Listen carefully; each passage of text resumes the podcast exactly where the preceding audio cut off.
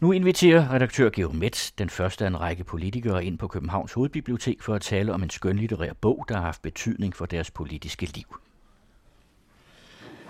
I et samarbejde mellem den anden radio og Københavns Hovedbibliotek er jeg glad for her at kunne byde velkommen til, til første arrangement i en række af samtaler med særlige indbudte gæster, øh, fortrinsvis fra det politiske danske univers.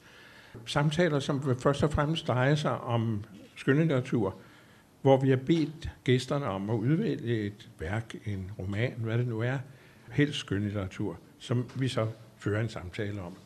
Og den første gæst er tidligere udenrigsminister, den radikale, Martin Lidegaard. Og jeg vil indlede med den indledning, som det værk, øh, Martin Lidegaard har udvalgt, indleder med. Mange år senere, stående foran henrettelsespilotonen, skulle Oberst Aureliano Buendia huske den fjerne eftermiddag, da hans far tog ham med for at se, hvad is var. Det er indledningen på Gabriel García Márquez gennembrudsroman, kan man roligt sige.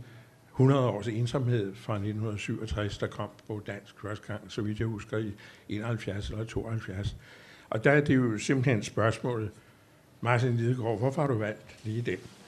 Jamen, den har jeg valgt, fordi det er en, øh, en roman, som har betydet meget i øh, mit liv, og også meget i mit øh, politiske liv. Men først og fremmest er det bare en fantastisk roman. Og, jeg, og når jeg bruger ordet fantastisk, så er det fordi, det er præcis det, den er. Alene de to sætninger, du lige har læst op, viser spændeviden. Og, og de der sydamerikanere har jo det, at alting øh, bliver fantastisk. Det bliver jo også lidt, lidt øh, eventyrligt. Øh, det spænder mellem virkelighed, en meget hård, konkret politisk virkelighed, en nøjsom livsstil i dyb fattigdom, og så det, det fabelagtige, øh, overtroiske, mystiske, eventyrlige, og alt det der blev jeg fuldstændig forelsket i, og jeg, du, jeg ved, nu, nu kan man ikke vise det her på radio, men I andre kan se, hvor slidt denne her bog er. Og det var fordi, den blev læst første gang, da jeg som 19-årig tog en enkelt billet til Sydamerika og kørte i bus igennem Brasilien, Argentina, Chile, Bolivia og læste den her bog to gange og blev fuldstændig forelsket i kontinentet simpelthen. Men det blev altså også starten på en politisk bevidsthed, fordi man kan lære meget af den her bog, men noget af det, man også kan lære, det er, at øh, politik er ikke ligegyldigt forstået på den måde, at dårlig politik, det er dødsensvarligt i et eller andet omfang spiller USA jo sådan en fjern rolle i bogen. United Fruit Company er jo sådan set den overordnede skurk, der kommer ind, eller måske satan, eller hvad det nu er, der kommer ind og bestemmer disse menneskers liv, når det kommer til stykket. Er det det, du mener med det politiske? Jo, øh, altså jeg mener, uanset at vi skylder USA meget historisk set i, i det her land, så må man sige, at USA's politik i Sydamerika i slutningen af 60'erne og i 70'erne, det er et mørkt kapitel i, i USA's historie, og de blandede sig jo øh, alt for meget og på øh, meget brutal vis i flere af de her sydamerikanske, latinamerikanske landes øh, historie. Men, men øh, det er for simpelt at skyde hele skylden på USA. Der var jo lokale despoter, lokale krigsherrer, som byggede deres politiske magt og eksistens på de her endeløse borgerkrige, og som Gabriel Garcia jo også sådan meget tonløst gør opmærksom på i, i et øvrigt fantastisk øh, citat, så var det svært at skinne den ene fra den anden, selvom nogen kaldte sig røde og nogen kaldte sig blå. De var dødens lakajer, og de var først og fremmest interesserede i magt. Og hvis man skal tage det op til, til nutiden, så lærte det mig allerede dengang, at der er politikere, der, der bygger deres identitet og magtbase på at splitte, på at demonisere, på at skabe konflikt, og så er der politikere, der forsøger at gøre det modsatte. Og det må man sige er desværre øh, sjældent relevant i disse år også. Der er nogle af de øh, despoter, som du siger, hvor tingene jo bliver så vanvittige, at det, logikken bliver vendt om. Det man sådan set også kan opleve med sådan nogle som Trump, den slags øh, typer, politiske typer. Skattemetal, som var en af dem, der blev meget inspireret af Garcia Marquez, han skriver et sted om Nicaragua, at det sådan set er mindre farligt at gå ud på gaden og demonstrere eller tage nogle sten og smide dem, om det så på en mur eller hvad det er. Det er farligt at, at blive indendørs, fordi så bliver man under alle omstændigheder ja. bortført en nat af nogle meget ubehagelige personer. Ja. Og det er jo sådan set også de der helt groteske øh, situationer, Marquez fremhæver. Ja. Det, ja. Jeg tror, de har jo kaldt det magisk realisme i virkeligheden. Ikke? Ja, der, der er meget magi i det her, og, og hovedpersonen her, øh, Bondia, som du refererer til, han, er, han, er, han har jo selv magiske evner, og overlever jo på trods af altså, alt og alle hans nederlag, og overlever han. Det er næsten en straf, ja. at, han, at han overlever alt det, hvor han også selv udøver og gør. Men han overlever det og sine 17 øh, sønner osv. osv. Men det er den der magiske realisme, som jo også øh, senere forfatter øh, Isabel Allende og så videre jo også har, øh, og som er meget sydamerikansk. Øh, Pablo Neruda øh, i sin digte. Øh, men, men som jo er, altså når man først får en flære for det, er fantastisk, og så skriver han jo bare røven ud af bukserne. Altså. Det sker jo, at folk svæver gennem gaderne, og det er man jo vant til, her Gud, sådan er det. Men så, når der kommer nogen, for eksempel en kigger, så falder hele landsbyen sammen i betagelse. ja. Alt det, noget lignende. Det kan ikke være muligt. Man kan se hele vejen rundt om jorden, og så hører det op der, at det her jorden er rundt. Det havde de egentlig aldrig forestillet sig. Ja. Og så, så synes de først, at den er gal. Det er jo også nogle af hans motiver. Der, der er sådan en skøn øh, humor til mennesket. Mm-hmm. Altså sådan en elskelig, men også ironisk distance til, hvad vi er og ikke er.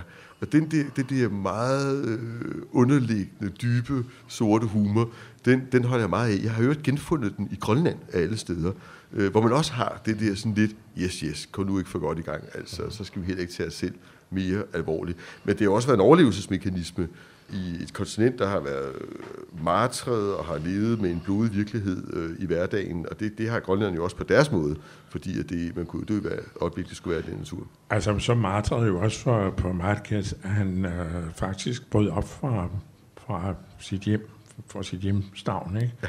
og drog til Mexico. Han kunne ikke være i, i um, Colombia. Nej, han bosatte sig i Mexico City, og der har han jo boet det meste ja. af sit liv faktisk. Men skrev jo igen og igen og igen om sit hjemland og om hele kontinentets øh, ulyksalige skæbne, men også med en meget stor kærlighed til. Er det i din, i din virksomhed som udenrigspolitiker, må jeg jo godt kalde dig, da du har været udenrigsminister, er det noget, som du kunne mærke på de uh, latinamerikanske samtalepartnere, du har haft, at det der har indflydelse på dem, at den form for verdenssyn har indflydelse?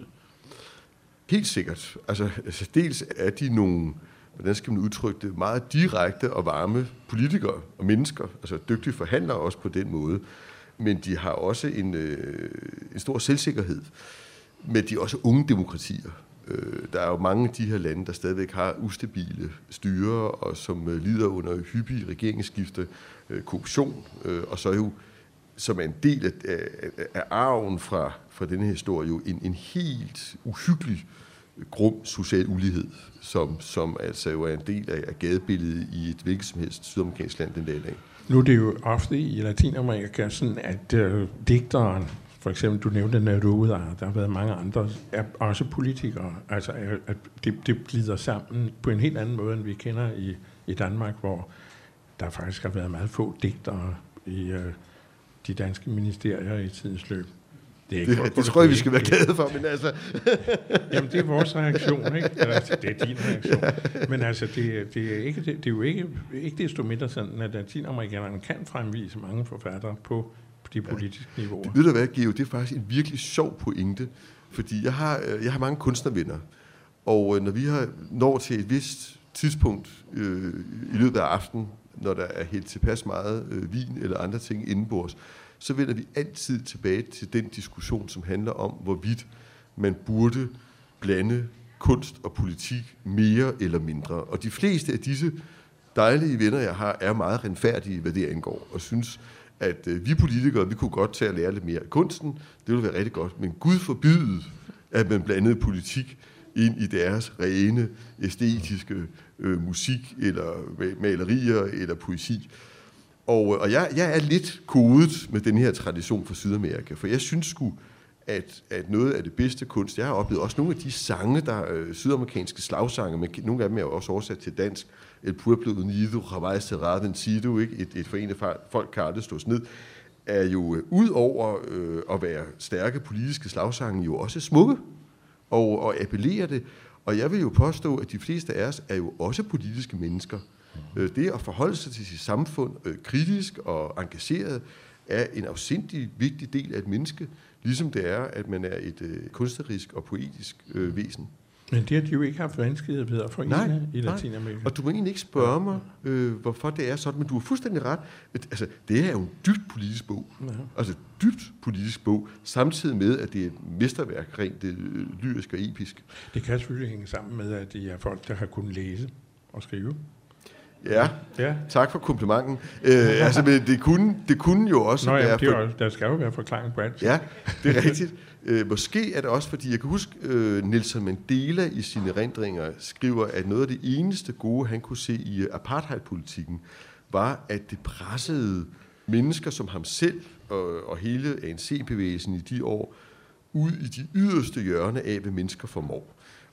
Og, jeg vil sige, at, at på mange måder er den sydamerikanske historie jo en lidelseshistorie, så jeg vil sige, at det har næsten været umuligt at være kunstner i de her år, tiger, uden at forholde sig til den virkelighed, der var lige uden for døren. Hvor man kan sige, at i det her lidt malige velfærdssamfund Danmark, der kan man godt åbenbart i hvert fald være kunstner, uden nødvendigvis at forholde sig til, til kontanthjælp øh, osv. Og, og omvendt kan man også godt øh, leve et liv som politiker, uden nødvendigvis at, at berøre sig med kunsten. Men jeg synes, de kan befrugte hinanden, og jeg synes, der er brug for det. Jeg vil elske, at vi gjorde det mere i Danmark. Marquez gjorde det, at øh, da Pinochet kom til magten i Chile ved det her forfærdelige kup, der proklamerede han faktisk en, øh, et forfatterstop, altså et skrivestop. Han kunne ikke overholde det, det er noget helt andet, men øh, han holdt sig faktisk tilbage i nogle år.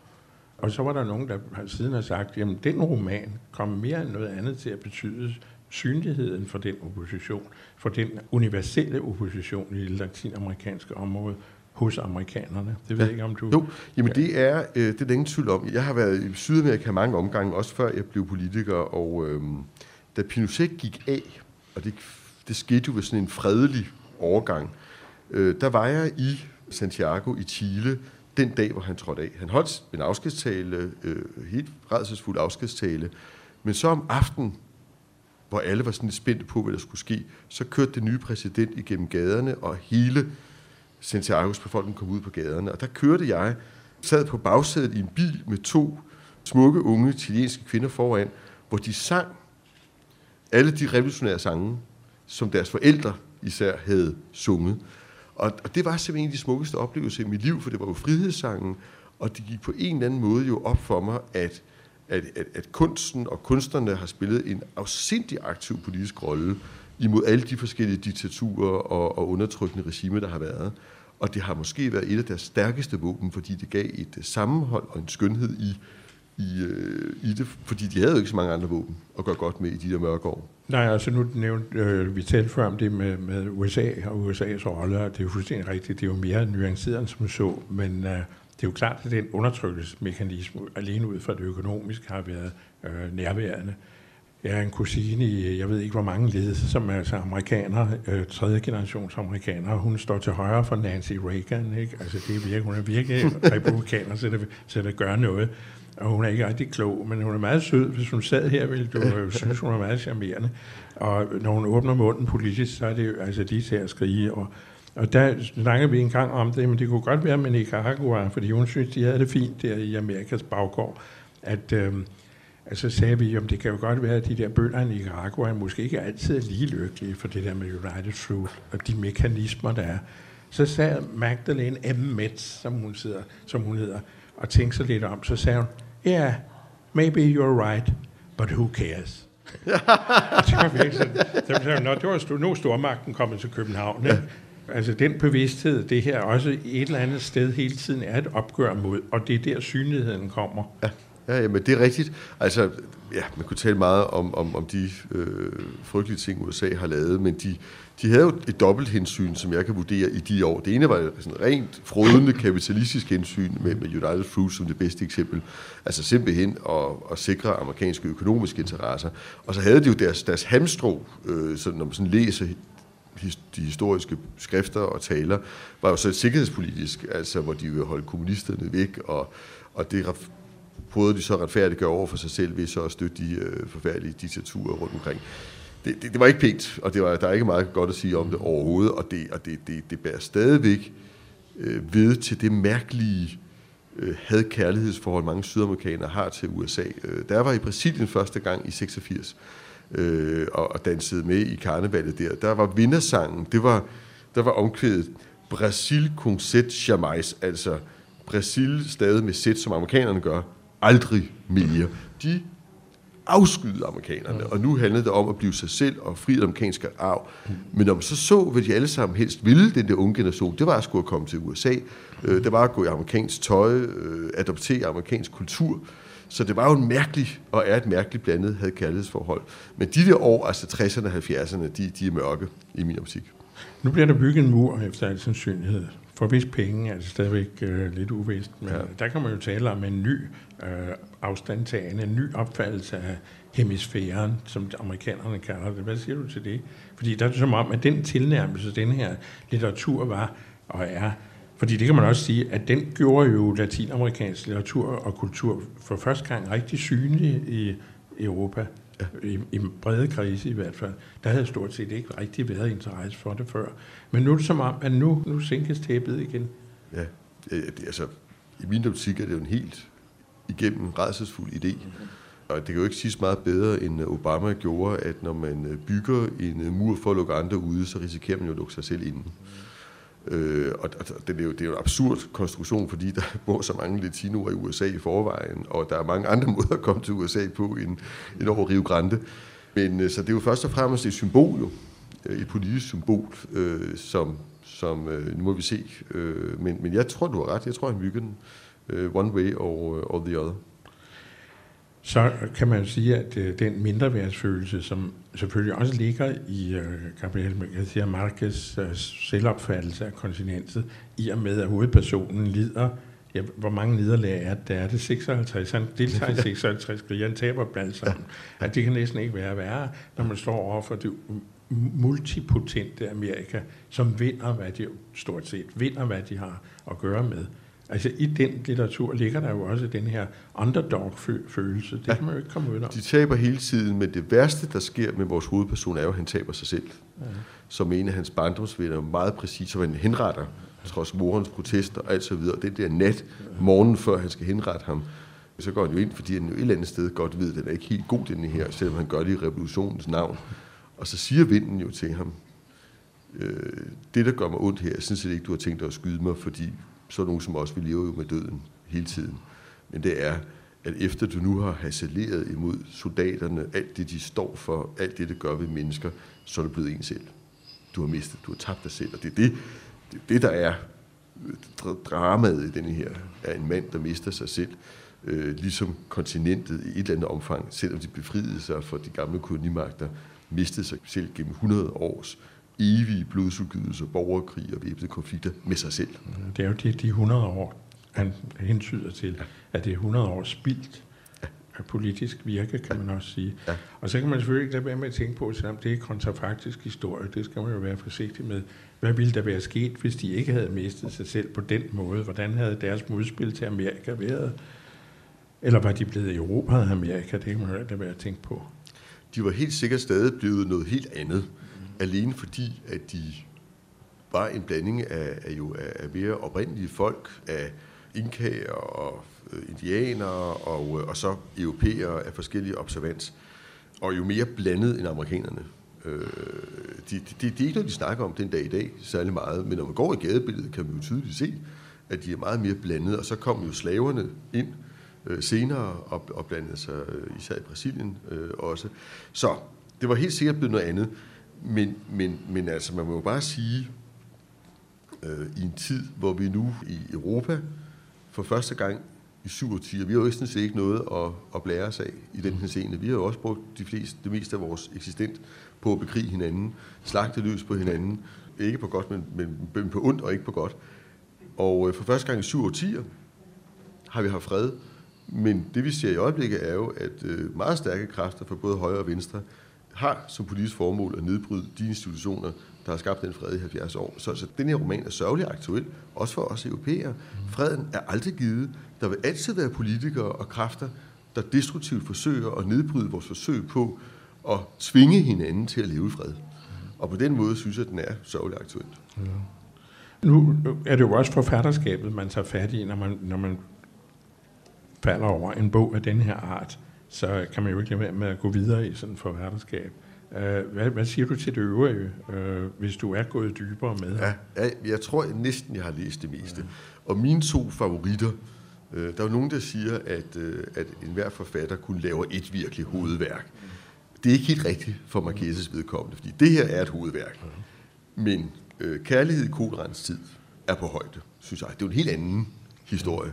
Men det er det er den mest gribende kærlighedshistorie, jeg har haft lejlighed til at læse i, i romanform i hvert fald. Det er en fantastisk roman også. Ja. Der er også en lille en, som jeg vil fremhæve, fordi den er min kone oversat. Så den Nå, okay. det er øh, øh, øh, et, et forudsigeligt mor. Historien ja, om et forudsigeligt det er også en fantastisk lille sag. Det er en meget mærkelig bog. Det er, men den er, den, den er mere mærkelig end de to andre. Ja, men den er virkelig underlig. Ja, det er rigtigt. Jeg har læst den et par gange faktisk, ja. og den er Ja, det, men øh, hvad er din fortolkning? Jamen, det er skæbens mekanik, eller hvad man skal sige. Altså, det er jo også om æresbegrebet og alle de her ting, men også om, hvordan øh, bitte små træk kan føre til det uønskede. Altså, mere, mere, mere banalt kan det egentlig ikke være, men det er meget øh, skræmmende, når man ser det på tryk, altså at, at ingen ønsker, at det her skal ske, og det sker. Og det kan man selvfølgelig puste op på det større format. Der er jo ingen, der ønsker, at Europa kommer i krig. Og så pludselig sker der nogle ting, hister her rundt omkring, og så løber det sammen i en spand, og så, øh, så er det ikke så godt. Men ved du hvad, det minder, altså noget, hvis der er en ting, jeg har lidt svært med, forstået som lidt uafklaret med, med, med, både med den bog, vi snakker om i dag, men i hele taget med den sydamerikanske litteratur, så er det, der er en meget stærk skæbnetro i, øh, ja. i de her bøger. Ikke? Altså, det er nærmest uafvindeligt, at han skal komme igennem det her. Og det er jo på en eller anden måde lidt svært at, acceptere for sådan en protestantisk sjæl som mig, at, at, at man dog ikke kan gøre noget ved det. Altså, man burde for pokker kunne bryde nogle af de der onde cirkler. Men jeg har alligevel altså, tilnærmet lidt af det, fordi jeg i langt stykke af vejen tror jeg, at man bliver fanget noget, øh, og det må man ligesom resignere over for, at man ikke kan gøre så meget ved. Men lidt indflydelse tror jeg dog på, at man kan have på sit liv og sin skæbne, og ikke mindst sit landskæbne. Jo, det er, det er jo i virkeligheden historikernes dilemma, ikke? fordi man siger, jeg nævnte ordet før, kontrafaktisk historie, det må man jo egentlig ikke lave. Og i og med, at man ikke må det, så kan det jo næsten ikke være anderledes, det der er sket. Der er jo en selvindbygget determinisme i det, som virkelig er noget skidt. Men man kan jo på den anden side heller ikke gribe tilbage og sparke Hitler over skinnebenet det rigtige øjeblik, så han sagde af og blev til grin. Det kan man jo ikke. Så derfor bliver der den her mærkelige determinisme i det. Og det er jo sådan set det, han skildrer i den roman, men også i meget af det andet, han har skrevet. At der er de her følger, der er ikke rigtig noget at gøre ved. Og der er så også, vil jeg sige, der er jo folk, der træffer sindssyge valg i denne her bog. hele tiden, ikke? Altså vanvittige valg, hvor de bare kunne have lavet være, ikke? Med at gøre det. Men de gør det. Ja. Øh, og så bliver det der skæbne, og, øh, og det leder dem konsekvent nogle andre steder hen, end de troede. Øh, jeg havde engang en kollega på radioen, som han var vidderligt ikke rigtig klog, men han var meget underholdende, når vi lavede øh, nogle ting sammen. Det var ret anstrengende, men, men også meget lærerigt. Han endte med at blive smidt ud af radioen, fordi han var lidt for eksotisk. Og så blev han pedel ude på en skole på Amager. Vicepedel. Og så sad han, og det var lige før skæbnesvalget i 72, ikke? Det, det store katastrofevalg. Så sad de og der var ingenting, der virkede på den her nybyggede skole. Alt gik skævt. Dørene faldt af hængsterne, og det var helt af helvede til. Og så sad han og pedellen på hver sit skolebord og kiggede ud på gårdspladsen og spiste hver sin æggemad af papiret. Og så stod flagstangen ret op og ned, og så væltede den. Og så sagde pedellen, han sprang pedellen op og slog sin spore og store hånd ned i et øh, skolebord, og så sagde han, nu kan det fandme nok være nok. Næste gang stemmer jeg på. Det var, det var forklaring på, at jeg havde Jacobsens store fremgang. Og det, der har du den, ikke? Altså, jamen, hør, hvad med konsekvenserne af det? Jamen, han skulle lige klare, han blev gal.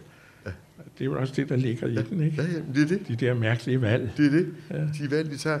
Og som også er, øh, hvis man skal prøve at forklare, at, at en mand som Trump kan vinde præsidentvalget i USA, der er jo et eller andet sted en vrede og en, øh, tror jeg, følelse af, nu vil, nu vil vi ikke den vej mere.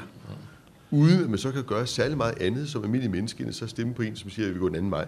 Ellers er det svært at forklare det. Men det er jo der, man bliver nervøs, fordi det er jo, min, min anden branche er jo også den journalistiske, og der kan man jo nogle gange blive meget nervøs for, at den magiske realisme også går over i den egentlige virkelighedsbeskrivelse, altså i det politiske fag. Ikke?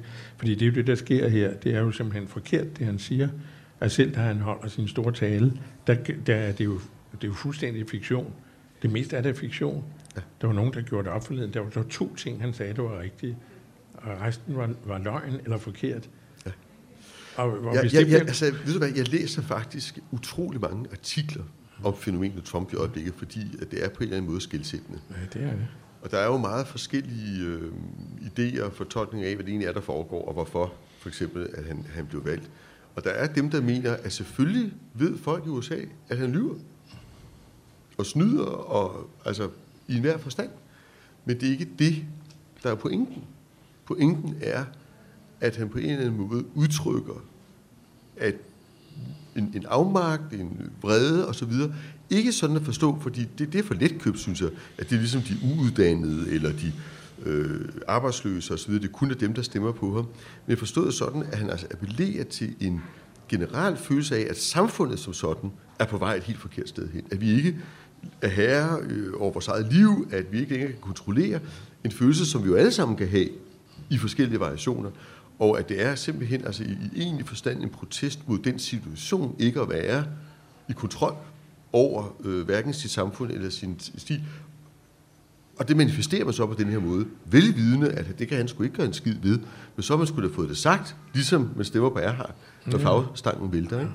Øh, det er i hvert fald en forklaringsmodel. Så kan der være mange andre. Der er også nogen, der har en seksuelle forklaringsmodel, og jeg ved ikke hvad. Der er mange mærkelige idéer derude. Det eneste, der er helt sikkert, det er, at, øh, at øh, det er svært at se, at han bibringer nogen som helst løsninger på nogle af de udfordringer, vi åbenlyst står overfor. Og der bliver nogle af os andre jo nødt til at være en lille smule mere overbevisende, Øh, herhjemme i hvert fald, til at levere det, øh, for at betrygge folk i, at vi sådan set øh, nok skal komme i, øh, i sikker havn på den tidspunkt. Men det er jo spændende at se, hvad litteraturen vil gøre ved det. Ikke? Altså, hvad, hvad vil man gøre som forfatter? Altså, man er nødt til at opfinde et, et nyt sprog for at skildre den her person, og, og skildre den virkelighed, han nu kommer til at repræsentere. Ikke? Altså også som journalisterne gør det også, han siger, at pressen er fuld af løgn. Ikke? Og så må man sige som menneske, ja, det er vi også. Altså, og det er klart, der er, der er selvfølgelig nogle fatale brølere i pressen, og der er også nogle bevidste skiderikker i pressen. Øh, I det øjeblik, han så siger det, så bliver det alment. Og så bliver det vanskeligt at have med at gøre, fordi stadigvæk, hvis man er ordentlig pressemennesker, der er et ordentligt mennesker, så siger man, jamen der er noget om det, men. Ikke? Og det er det der men, der er vanskeligt.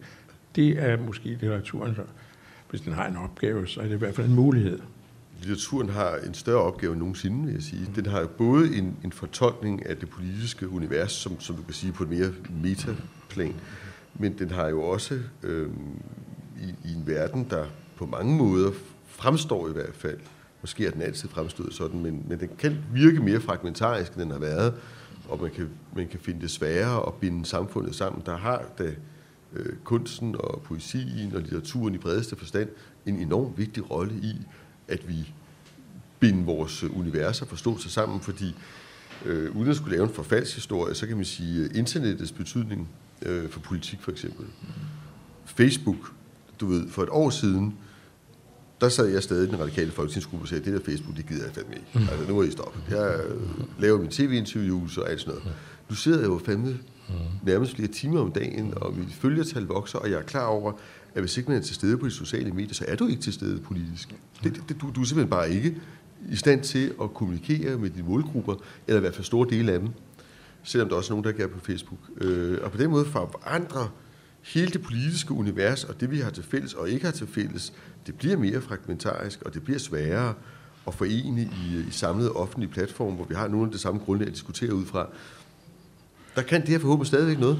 Jamen det er det, jeg bruger altså sige om den der virkelighed nu er i, den er jo også en form for magisk realisme. Altså der er ja. en eller anden, i det her tilfælde Trump, men jo også landets statsminister her, der bruger Twitter med at komme med nogle meget, meget forenklede øh, holdninger. Nogle gange får han dem lige i hovedet igen. Man siger, hvis de ikke opfører sig ordentligt, de der skide konservative, så bliver der valg. Ikke? Fordi han er jo stedet om aftenen og har fundet ud af det. Uh, og det bliver jo et forsøg magisk realisme, fordi der ligger det magi i det, at så skal de makke ret. Det gør de, fordi jeg siger det her, ikke? Og realismen er, at statsministeren kan udskrive valg. Pludselig kommer den her mærkelige kombination, kan du se, hvad jeg mener? Ja. Og det er man jo så nødt til, som Facebook-bruger og Twitter-bruger, at tage hensyn til, hvor på den skala skal man ligge. Altså, det, hvad, hvad det, man stille op det er, det er fuldstændig det? rigtigt. Altså, det, det, det er et sjovt udtryk. Jeg er på vej til Rusland her næste uge, hvor vi er blevet bedt om at aflevere alle vores øh, telefoner og iPads og alt sådan noget, fordi at det bliver downloadet det hele af Putin. Så vi, vi er blevet udstyret med sådan en gammeldags Nokia, så vi kan ringe hjem til vores familier. Og, øhm, og når jeg nævner det, så er det fordi, altså når man læser øh, og, altså, og, og oplever øh, Russia Today, som er Putins hovedstats tv-kanal, ikke? Det er virkelig magisk realisme, altså hvad der kommer ud der af, af bullshit, af fuldstændig surrealistisk karakter. Det er, det er jo helt vanvittigt, altså. Og man sidder og tænker, jamen hvad fanden, der kan der ikke være nogen i Rusland, der tror på det der. Altså, Nej, men når, det, når det kommer til stykket. Men, men altså på en eller anden måde, så bliver det jo, så skaber ordet jo også, øh, så bekendt, hvad, hvad, hvad det siger. Og på en eller anden måde, så, så, så, så lever vi i en tid, hvor det, er, det står lidt mere hen i tårerne, hvornår øh, virkeligheden slutter og fiktionen starter. Ikke? Ja, jo, jo. Jamen, jeg var der i sommer, hvor han uddelte priser til øh, øh udvalgte folk, blandt andre Jørgen Hjertehjælp, den store dirigent, og nogle andre, altså hvor de blev modtaget af sådan nogle øh, øh legetøjssoldater, som var reelle nok, men altså meget, meget teateragtige, operetteagtige, i bløde lederstøvler, der gik strækmars øh, ved siden af præsidenten, og så uddelte han de her priser til ros for deres samfundsmæssige indsats i demokratiets navn. Altså, så siger man, hør lige et øjeblik, hvad er det, der foregår, ikke? Ja. Ja. Det, er, det er det, man kan kalde magisk realisme. Ja. Noget, noget af det bedste værn, vi har øh, mod, kan man sige, forvanskning af virkeligheden og, og mere eller mindre despotiske regimer, der, der forsøger at, at splitte og bilde os alt muligt ind, det er humor der tror jeg altså meget på, på andre store øh, forfattere, blandt andet øh, også jo for, der siger, altså, hvordan bekæmper man fanatisme. Altså humor er helt utrolig vigtigt. Og det er også det, altså først og fremmest er generalerne her, som jo slagter hinanden slår ihjel. Det er jo egentlig ikke spor sjovt, men de er jo til grin. Mm-hmm. Fordi selvom de gør det, så opnår de ingenting, når det kommer til stykket. Så, øh, så, så også der kan vi altså bruge litteraturen, tror jeg, i den situation, vi er i nu, for det er noget af det, som som, som både Trump og Putin jo er allergisk overfor, det er at blive til krig. Jeg tror, vi skal slutte der, men jeg vil slutte igen med et øh, citat, som jeg begyndte med, fordi det kan være, det inspirerer nogle i tilhørskaren, og dem, der sidder og ser og hører den her udsendelse, hører den. Øh, til at gå videre med, med Gabriel García Márquez. Han indleder altså romanen med denne fuldstændig fantastiske sætning. Mange år senere, stående foran henrettelsespelotonen, skulle Oberst Aureliano Buendia huske den fjerne eftermiddag, da hans far tog ham med for at se, hvad is var. det er et helt utroligt perspektiv, der udrulles, ikke? Ja. Tak. Skal Selv tak. tak.